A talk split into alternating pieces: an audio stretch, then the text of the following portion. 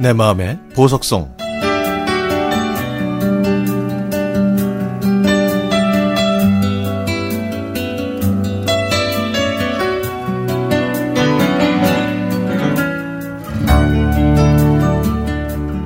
열등감에 사로잡힌 저는 사랑과는 인연이 없을 거라고 생각했습니다. 형은 공부를 잘했고 누나는 팔방미인이었지만 저는 뭐 하나 제대로 하는 게 없었죠. 항상 네가 뭘 하겠냐 라는 말을 들으면서 자랐고 저는 패배주의에 사로잡혀서 그런 말을 들어도 싸다고 생각했죠. 성인이 돼서도 뚜렷한 직장 하나 구하지 못했고 구들장만 지키면서 살다가 현우를 알게 됐습니다. 어머니의 권유로 다니게 된 제빵 학원에서요. 저는 그녀가 좋았지만 그놈의 열등감은 저를 겁쟁이로 만들었습니다. 같이 있고 싶고 같이 놀러 가고도 싶었지만 그녀만 보면 제 감정을 감추느라 어쩔 줄 몰라 했죠. 그러던 중에 그녀가 먼저 빵 만드는 방법에 대한 얘기를 하면서 다가왔습니다. 현우는 정말 말을 잘해서 저는 그녀와 얼굴을 마주하고 이야기하는 것만으로도 행복했습니다.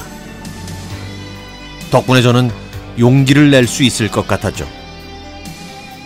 그래서 빵을 꼼꼼하고 야무지게 잘 만드는 것 같다고 얘기했더니 박수를 치면서 좋아하더라고요. 그래서 저는 그 이후부터는 현우에 대해서 칭찬을 많이 했습니다. 내성적이고 소극적인 저로서는 그게 최선의 방법이었죠. 그랬더니 그다음부터는 현우가 저를 칭찬하기 시작했습니다. 요한 씨는 다른 사람 얘기를 참 잘 들어주는 것 같아요. 상대방을 기분 좋게 해주는 마력이 있다고요. 그래서 요한 씨 앞에서는 제가 당당해지는 것 같아요. 그래서 힘이 나거든요. 우리 어디 가서 추어탕이나 먹을까요? 기분 펄펄 나게?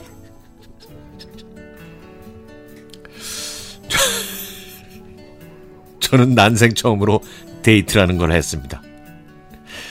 그리고 추어탕이 그렇게 낭만적인 음식인 줄도 몰랐네요.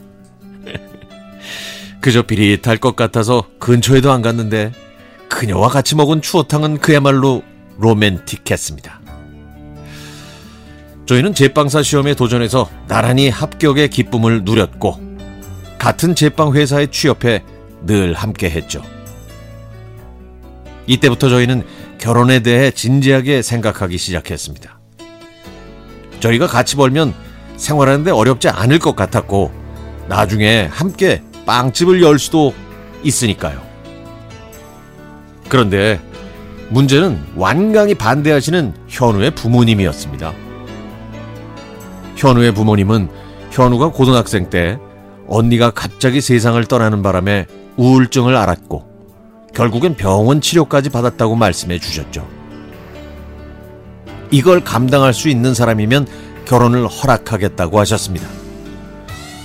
그때 제가 그 사람이 바로 저라고 당당하게 말을 했어야 했는데 저는 겁쟁이처럼 아무 말도 하지 못했습니다. 그냥 저를 반대하는 것만으로 주눅이 들어서 저는 아무 말도 못하고 그녀를 놓치고 말았죠.